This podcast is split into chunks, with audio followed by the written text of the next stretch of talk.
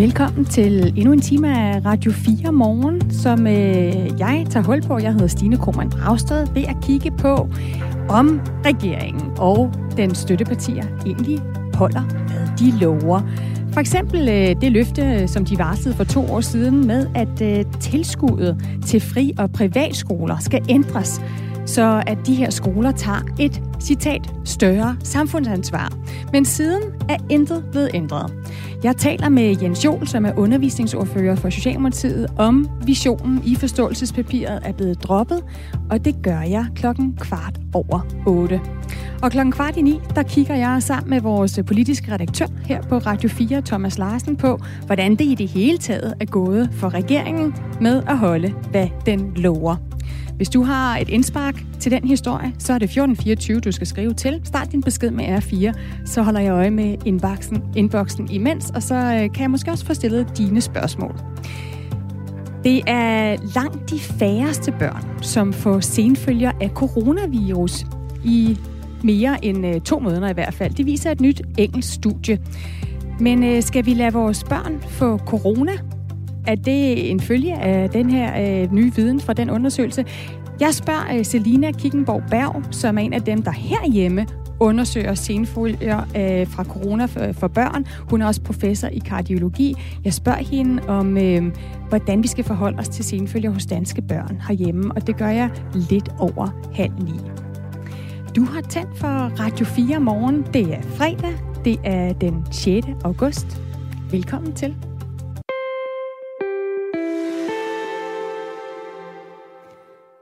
Tidligere på morgenen, der satte vi fokus på, at flere danskere ikke behøver at møde fysisk op på kontoret efter sommerferien. Mange store danske virksomheder, blandt andet Arla og Danske Bank, som jeg talte med, de har valgt at tage de gode erfaringer med fra hjemmearbejde fra under coronanedlukningen med videre. Så selvom at medarbejderne fra i mandags kunne møde fysisk op igen, så vil man alligevel arbejde i højere grad for, at de kan arbejde hjemmefra. Og Morten Røiber Nielsen, der bor på Møen, men arbejder hos Danske Bank i Høje-Taastrup, han er en af dem, der ser frem til mere hjemmearbejde. Det betyder, at jeg har mulighed for at stå op med mine børn hver morgen, lave nogle madpakker, køre dem i skole og børnehave, og samtidig også være her, når de egentlig kommer hjem. Så det betyder meget mere tid med familien, og en større glæde fra min side af, at kunne arbejde hjemme, i stedet for at bruge 3 timer om dagen på transport. Og en ny undersøgelse fra Dansk Erhverv viser, at 51% af de virksomheder, som Dansk Erhverv har spurgt, forventer at benytte sig af hjemmearbejde efter coronapandemien, også selvom alle restriktioner er ophævet. Thomas Bredgaard, nu har jeg dig med til at kigge nærmere på den undersøgelse, på hvad vi ved om de ændringer, der er i arbejdsmarkedet. Godmorgen. Godmorgen. Du er arbejdsmarkedsforsker, og du er også professor på Aalborg Universitet. Thomas Bredgaard, hvordan kommer arbejdsmarkedet til at ændre sig de kommende år som følge af det, vi har lært under coronanedlukningen? Ja, det er jo selvfølgelig svært at sige nu, når vi stadigvæk står sådan på vej ud af coronapandemien, men altså, der er jo ingen tvivl om, at hjemmearbejde, som I siger, kommer til at fylde mere i fremtidens arbejdsliv. Og det tror jeg hænger meget sammen med, at vi trods alt har relativt positive erfaringer med brug af hjemmearbejde under corona. Det viser sig jo faktisk, at rigtig mange arbejdsopgaver, som vi måske ikke havde forestillet os, kunne varetages hjemmefra, rent faktisk blev varetaget hjemmefra. Og faktisk også, at mange medarbejdere har arbejdet sådan relativt effektivt hjemmefra. Så der er mange arbejdspladser, der fremover vil komme til at bruge hjemmearbejde i højere grad end i hvert fald før corona. Og siden nedlukningen under corona, så er det fysiske fremmøde på danske arbejdspladser blevet genindført i 3 trin. Den 21. maj, der kunne 20% af ansatte i Danmark vende fysisk tilbage. Den 14. juni, der kunne halvdelen af alle danskerne vende tilbage. Og i mandags, der måtte 100% så vende tilbage til deres arbejdsplads, rent fysisk i hvert fald. Hvad er fordelene og ulemperne ved at arbejde hjemmefra, frem for at møde fysisk op på kontoret? Hvis vi skal starte med fordelene, så er der i hvert fald mange medarbejdere, der beskriver, at de oplever sådan en større autonomi, når de kan arbejde hjemmefra. Også at de har færre forstyrrelser og afbrydelser i arbejdsdagen. Og også som den her person, I har interviewet, Morten, siger, at man har en mere fleksibel arbejdstid, hvor man måske kan få en bedre balance imellem familie og arbejdsliv. Så er der reduceret transporttid for arbejdsgiverne. Er der sådan set også adgang til større rekrutteringsgrundlag, så man kan begynde at rekruttere så at sige fra hele landet og måske fra udlandet i højere grad end før. Og så er der selvfølgelig nogle besparelser på kontor og husleje. Nogle af ulemperne, det er jo så lidt det samme nogle gange med modsat foretegn.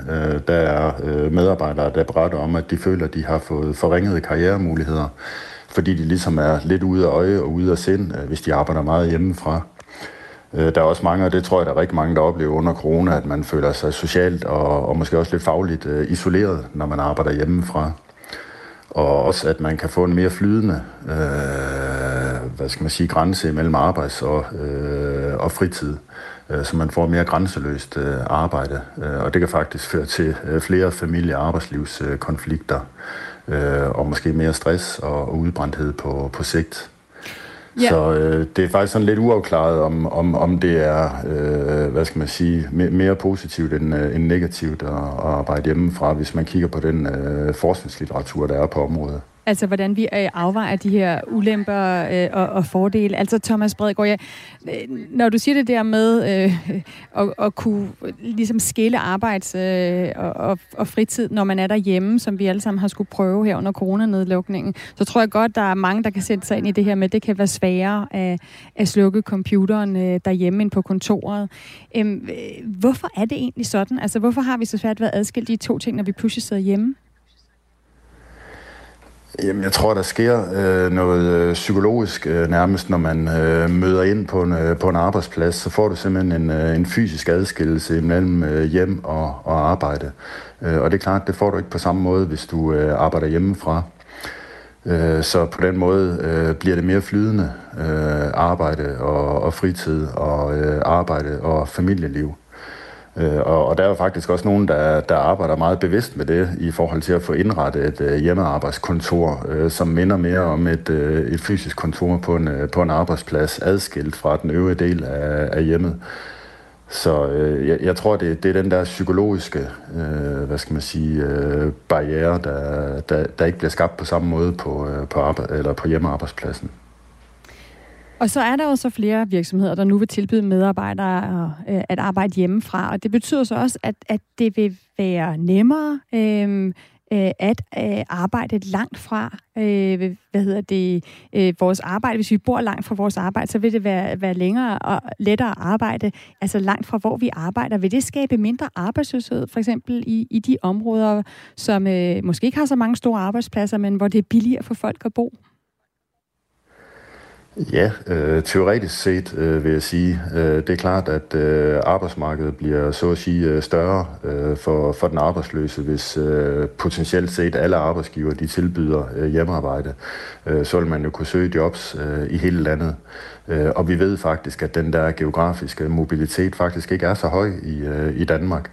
Så man søger typisk lidt mere snævert inden for ens lokalområde. Så potentielt set ja. Men i praksis, der tvivler jeg lidt på det, fordi at godt nok kommer der mere hjemmearbejde, men det er stadigvæk et meget uigennemsigtigt marked for en jobsøger. De vil typisk ikke vide, at arbejdspladsen tilbyder hjemmearbejde, medmindre det er noget, arbejdspladsen selv er meget eksplicit og åben omkring. Så jeg tvivler lidt på, at vi sådan vil kunne se en direkte effekt på, at vi får en faldende arbejdsløshed, som følger mere hjemmearbejde. Thomas Bredgaard, tak for at være med og kigge på både fordele og ulemper, og hvad vi kan forvente, at den her coronanedlukning og hvad der ændret ved, hvordan vi arbejder, også kommer til at påvirke os i fremtiden. Velkommen. Altså arbejdsmarkedsforsker og professor på Aalborg Universitet.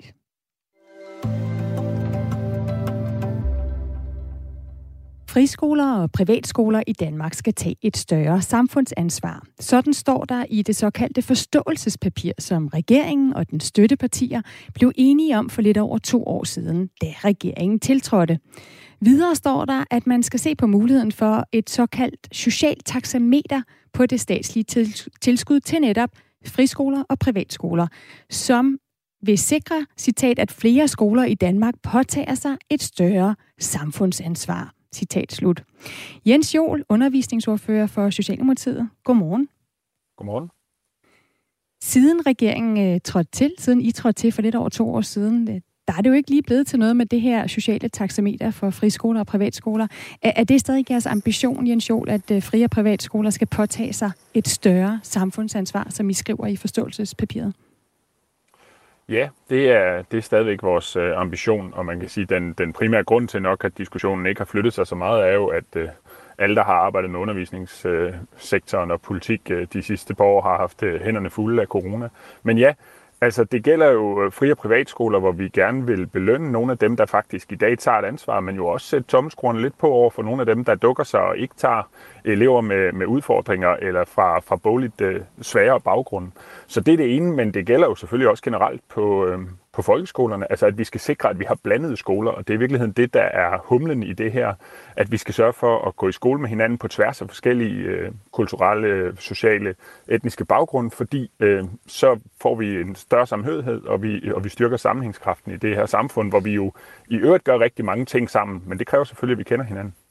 Så Jens Joel, det er stadigvæk en ambition, det her med, at de skoler, de private og friskolerne skal tage større samfundsansvar.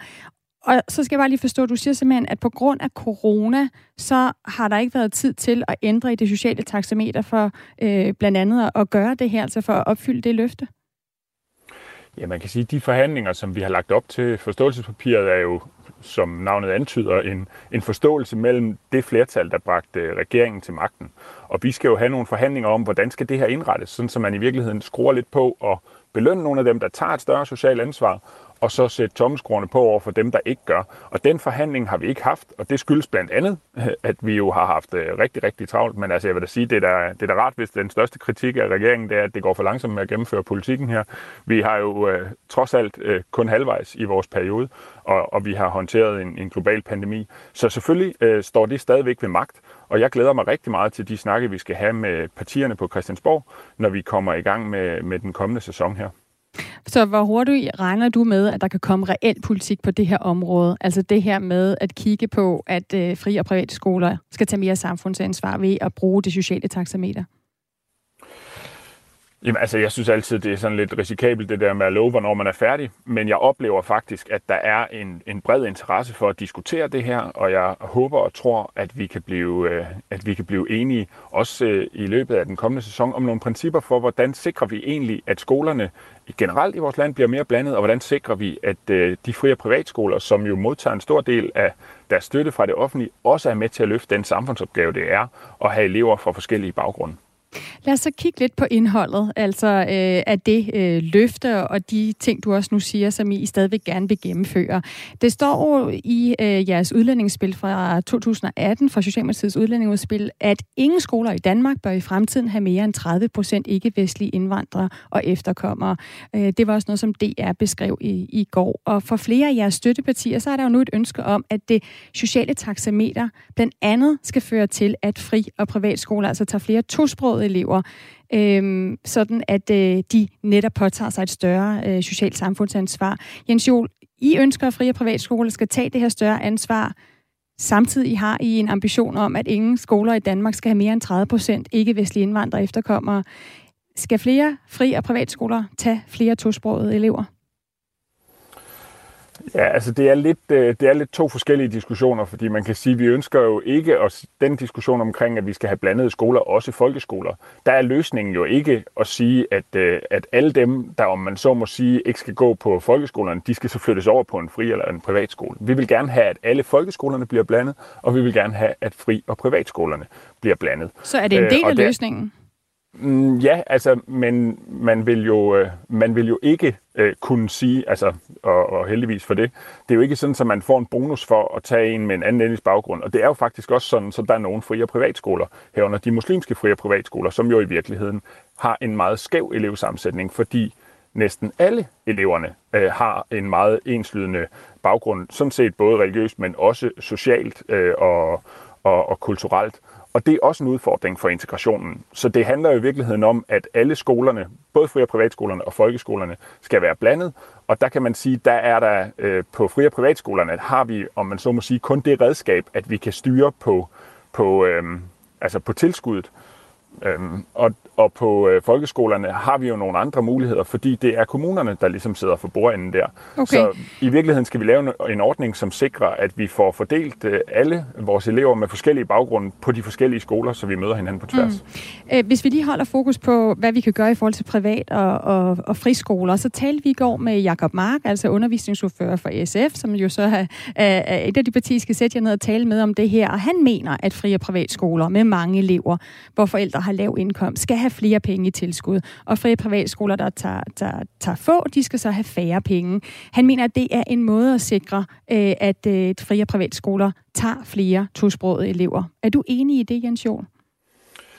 Jamen, jeg er enig i, at vi skal sikre, at flere er med til at løfte opgaven. Men det er faktisk også sådan i dag, at der er frie privatskoler, som har næsten alle deres elever fra relativt ressourcesvage familiebaggrunde, altså hvor husstandsindkomsten er lav, hvor uddannelsesgraden er lavere og sådan noget. Og på de skoler er det jo ikke løsningen at sikre, at der kommer endnu flere med en udfordret skolemæssig eller social baggrund. Og derfor nej, men hvis jeg lige må komme en kommentar der, for tidligere på morgen talte jeg med Peter Bendix, som jo netop repræsenterer fri- og privatskolerne, og han sagde netop, at der, hvor han godt kunne se, at det her kunne være en løsning, det her forslag, det er, at nogle af de skoler, der står med det store ansvar allerede, som tager mange, for eksempel de tosprogede elever, de kunne godt bruge de penge til at lave en bedre pædagogisk indsats. Så kunne du se det som et redskab? Jamen, men du startede med at sige, at vi har en ambition om, at vi skal mødes på tværs, og at der ikke skal være mere end 30% tosprogede. Så er løsningen jo ikke at sige, at dem, hvor der er 100% tosprogede, de så skal have flere penge. Det kan godt være, at de løfter en særlig opgave, og den kan være vanskelig. Men det, der er vores ambition, det er jo i virkeligheden, at vi undgår, at der er nogle steder, hvor der enten kun er velstillede børn, eller hvide børn, eller brune børn, eller fattige børn, eller arbejdsløse børn, eller direktørbørn. Og det er jo ligesom det, der er humlen, at vi skal mødes på tværs, og at vi skal have blandede skoler. Og derfor er det ikke sådan, at man bare kan sige, at alle de frie- og privatskoler, som ligesom, som har allerede i dag, i virkeligheden løfter et meget stort socialt ansvar. De skal jo i virkeligheden have hjælp til at løfte ved at blive mere blandet, ikke ved kun at få en pose penge, fordi integrationen handler også om at møde nogen, der har en anden baggrund end en selv. Og det vi gerne vil sikre, det er, at der er blandinger på skolerne, og det gør man ikke kun på den måde, som Peter Bendix her siger. Og derfor så rører han jo også ved noget centralt, fordi at frie- og privatskolerne er meget forskellige. Altså man kan jo sige, at i gennemsnit kan de godt se ud, som om de er blandede, men det kan godt dække over, at der er nogle skoler, som er helt ekstremt ensartet i den ene retning, og nogle, der trækker i den anden retning. Ja, så det er i gennemsnit rimelig normalt, men det er jo det, vi skal ligesom så sikre, at de bliver blandet, og ikke bare, at man har nogen for dem, der har en svag social baggrund, og nogle af dem, der er godt kørende. Jens Joel, Socialdemokratiets undervisningsordfører, så kunne man jo så sige, at I kunne stille et krav om, at for eksempel friskoler skal placere sig tættere på der, hvor lavindkomstfamilierne bor, eller de tosprogede elever bor, så at de på den måde bliver mere blandet og tager et større samfundsansvar. Så hvis vi lige fokuserer igen på dem i forhold til det her med at få en større blanding og et større samfundsansvar, som I skriver i forståelsespapiret, er det så en løsning simpelthen og opfordrende friskolerne til at placere sig der, hvor de kan være med til at løfte det her samfundsansvar? Jamen altså i virkeligheden er friskolerne jo placeret ret mange forskellige steder, og på den måde er de jo også et udtryk for, at vores boligområder er forskellige. Og nu bliver det en lidt bredere diskussion, men vi arbejder jo faktisk også for at sikre, at boligområderne bliver mere blandet, fordi det er klart, man går jo som regel i grundskole relativt tæt på der, hvor man bor. Og derfor vil det også, når der er en relativt skæv sammensætning af nogle fri- og privatskoler, så vil det også, ligesom folkeskolerne i øvrigt, afspejle de boligområder, man ligger tæt på. Og derfor så tror jeg sådan set, at humlen er, at vi skal finde balance, så vi belønner i virkeligheden de skoler, der sikrer en blandet elevsammensætning, og ikke kun kigger på, at man bliver belønnet for at tage udfordrede elever. Fordi det, der i virkeligheden er humlen her, det er, at vi skal have en blandet elevsammensætning, og ikke bare, at man giver mange penge til dem, der har store udfordringer med elevgruppen, fordi vi skal også sikre, at de faktisk mødes på tværs. Godt, Jens Joel. Så lige til sidst, betyder det, at I så vil kigge på den her socialtaxameter og ændre den? Kan man ved at få den her blanding, du så gerne vil have, kan man bruge den socialtaxametersystem til det, som I jo har lagt op til i forståelsespapiret? Ja, altså jeg tror, det man kan, det er, at man kan være med til at belønne nogle af de skoler, altså nogle af de frie- og privatskoler, som faktisk tilstræber en blandet elevsammensætning. Dem kan man jo gøre noget for at belønne, fordi man synes politisk, at det egentlig er en kvalitet, at man har blandede skoler, hvor man mødes på tværs. Det skal vi også diskutere i forhold til vores folkeskoler i øvrigt, fordi at der vil vi gerne hen. Og der kan man sige, på folkeskolerne, i kommunerne, der kan man jo regulere og beslutte politisk. I forhold til fri- og privatskolerne, der handler det rigtig meget om, at man også er nødt til at sikre, at dem, der faktisk gør det rigtige, appellerer til flere forskellige elevgrupper, ikke kun til en bestemt social klasse eller baggrund, at de også faktisk bliver belønnet for at løfte den opgave. Sådan lød det fra Jens Joel, altså Socialdemokratiets undervisningsordfører. Tak for at være med. Selv tak.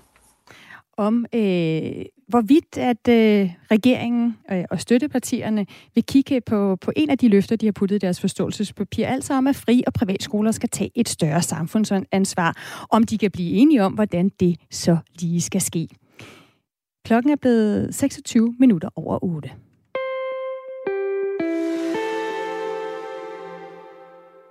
Fodboldspilleren Messi kommer ikke til at skrive under på en ny kontrakt med FC Barcelona. Det meddelte den spanske fodboldklub i går på sin hjemmeside.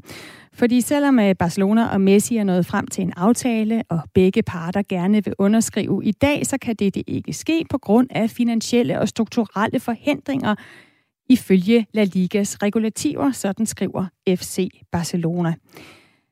Godmorgen, Søren Vennervald. Ja, godmorgen. Du er fan af FC Barcelona, og du er redaktør på fcbarcelona.dk. Hvordan reagerede du, da du så nyheden i går aftes om, at det altså er slut? FC Barcelona og Messi, de skal ikke gå videre hånd i hånd, som de har gjort i mange årtier nu. Jamen, det kom helt bag på mig, jeg må sige. Det var nærmest et chok, at det kom. Det kom på den måde også, som det gjorde, så det var virkelig en chokerende melding, klubben sendte ud der. Hvorfor er den så chokerende? Altså, den er jo chokerende på den måde, den kommer på, kan man sige. Fordi der har jo længe været problemer med at få forlænget med Messi. Ikke fordi han ikke vil, men fordi der ikke er økonomi til det. Hans kontrakt udløb jo 30. juni, og siden der har han jo stået uden klub. Så på en eller anden måde burde man jo have vidst, at der var en risiko for det. Men at det her i starten af august allerede der bliver afgjort og bliver meldt ud, at man kaster håndklædet i ringen, det var der ikke nogen, der havde set komme. Og der er jo 3 uger tilbage af transfervinduet, hvor man kan gøre noget. Så det var helt uventet, at det kom på det tidspunkt, som det gjorde. Messi, han er jo ikke den højeste fodboldspiller. Han er ikke måske heller den hurtigste fodboldspiller. Men der er nok mange, der er enige om, at han er verdens bedste fodboldspiller. Og han har betydet alt for FC Barcelona i over 20 år. Hvad er det for en spiller, som du ser det, der forlader Barcelona nu? Jamen, det er jo en unik spiller. Altså, hvis man lige ser på ham som spiller, så kan han jo noget, som ingen anden kan. Han har jo et naturtalent og spiller på en måde, som ingen har gjort før, og sikkert måske heller ikke nogen kommer til at gøre igen. Så han står jo som en af de helt, helt store i fodboldhistorien. Og se i forhold til Barcelona, så har han jo været i klubben, siden han var 13 år. Han fløj fra Argentina til Barcelona for at forfølge sin drøm om at blive stjerne og professionel fodboldspiller, og det må man sige, det lykkedes. Han har været i klubben i 20 år, så for klubben er det jo et ikon, som man her ser ud til at skulle sige farvel til. Og så sige farvel til på en forkert måde, fordi Messi er jo fantastisk i forhold til Barcelona, og han fortjener jo en ordentlig afsked, og det her, det er jo en rigtig, rigtig ærgerlig måde at slutte af på. Ja, fordi på grund af corona, så får fansene jo ikke mulighed for at tage rigtig afsked med netop Messi på banen. Jeg skal lige spørge dig til sidst, Søren Vennervald. Der går rygter om, at det her spin, altså den her historie om, at det simpelthen var fordi på grund af økonomi, men i virkeligheden så ville Messi og FC Barcelona gerne hinanden. Tror du på det? Der er ingen tvivl om, at Messi og Barcelona gerne vil hinanden. Det er 100% sikkert. Messi vil gerne forlænge, han vil gerne gå rigtig meget ned i løn for at hjælpe klubben. Så det er der ingen diskussion om. Jeg håber, at der er noget om, at det her, det er et spil, der kører i forhold til ligaorganisationen for at få det her på plads. Jeg tænker, det er måske derfor, det kommer allerede den 5. august, fordi de kunne sagtens have trukket den en uge eller to mere, og håbe på, at de kunne få tingene til at hænge sammen. Det blev ordene, undskyld. Ja, Søren Vennervald, det håb om, at der måske kan hænge sammen alligevel, blev ordene for denne gang. Altså fan af FC Barcelona og redaktør på fcbarcelona.dk. Nu klokken 8:30.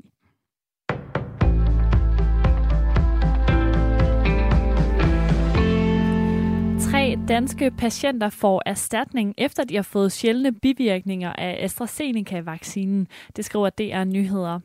Patienterstatningen slår fast, at der var en direkte sammenhæng mellem Vitt-syndromet og den AstraZeneca-vaccine, som de 3 havde fået som en del af deres arbejde.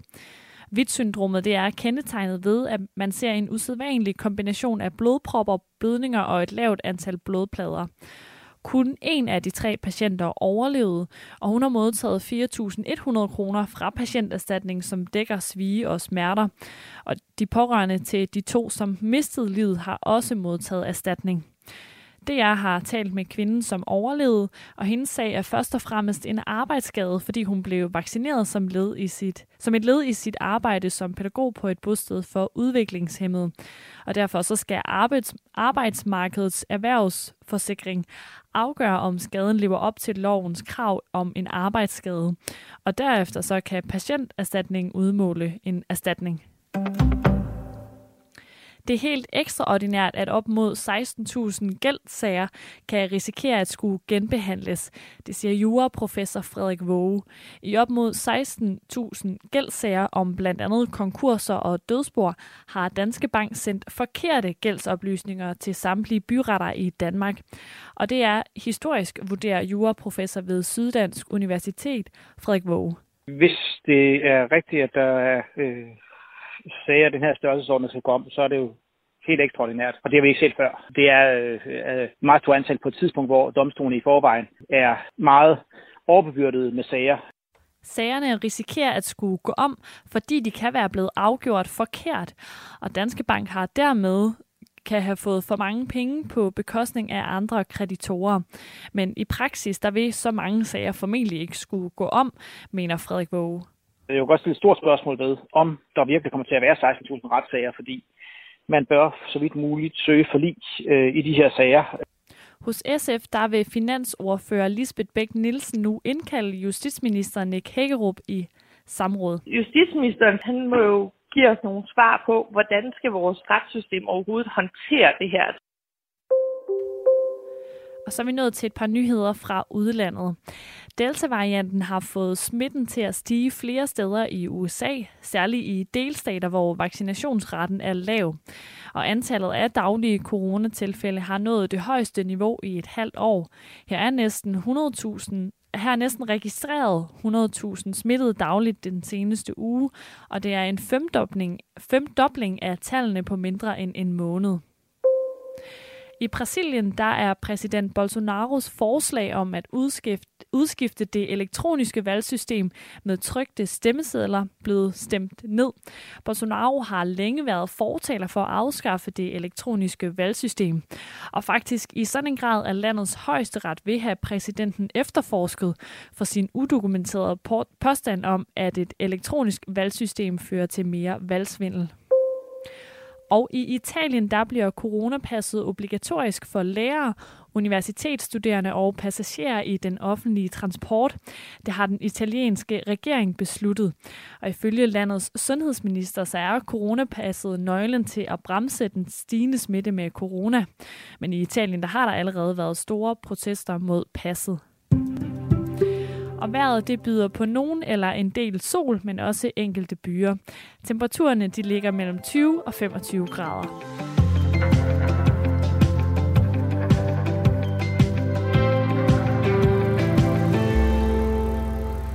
Så har vi lige en omgang her. Ja. Skal du prøve at få det? Kører vi 20 km/t, 25 km/t.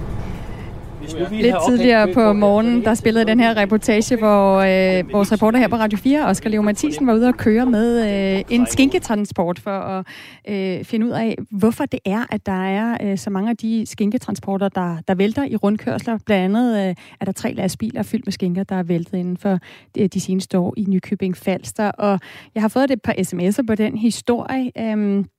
Nu skal jeg se her. Iben skriver: slagterier bør være lovmæssigt forpligtet til at uddanne chauffører til at køre med specielt vanskelig last. Og så har Tommy Ligård skrevet ind til 1424. Han kobler skinketransporthistorien til hjemmearbejdshistorien, vi også har talt lidt om, altså om coronanedlukningen vil føre til mere hjemmearbejde. Tommy skriver: jeg tænker, at chauffører på skinketransport gerne vil arbejde hjemmefra. Du kan også skrive ind til mig på 1424. Skriv ind, hvis du har nogle spørgsmål. Lige nu, der skal det handle om senfølger hos børn som følge af coronavirus. For langt de færreste børn, som får senfølger af coronavirus, de får det i mere end 2 måneder. Det viser et nyt studie fra King's College i London. Studiet undersøger 1734 børn i alderen 5-17 år, som har været testet positiv for coronavirus. Og her er det under 2%, altså helt præcis 1,8% af de coronasmittede børn, der oplever senfølger i mere end 2 måneder efter, at de blev smittet. Selina Kikkenborg-Berg, godmorgen. Godmorgen. Du er professor i kardiologi ved Rigshospitalet, og så undersøger du også senfølger hos danske børn, der har haft corona. Du mener, at selvom relativt få børn tilsyneladende får langvarige senfølger, så skal man stadig skærme mod corona. Hvorfor? Ja, det er rigtigt, at det kun cirka i det her studie viser, at 2% har langvarige senfølger, men det er jo stadigvæk 2 ud af 100 børn, der har været smittet, der oplever at have symptomer i en meget lang periode. Og man siger, at noget er almindeligt forekommende, når mere end 1% har det. Så man kan altså sige, at senfølger er almindeligt forekommende hos børn og unge. Og der er jo også noget, der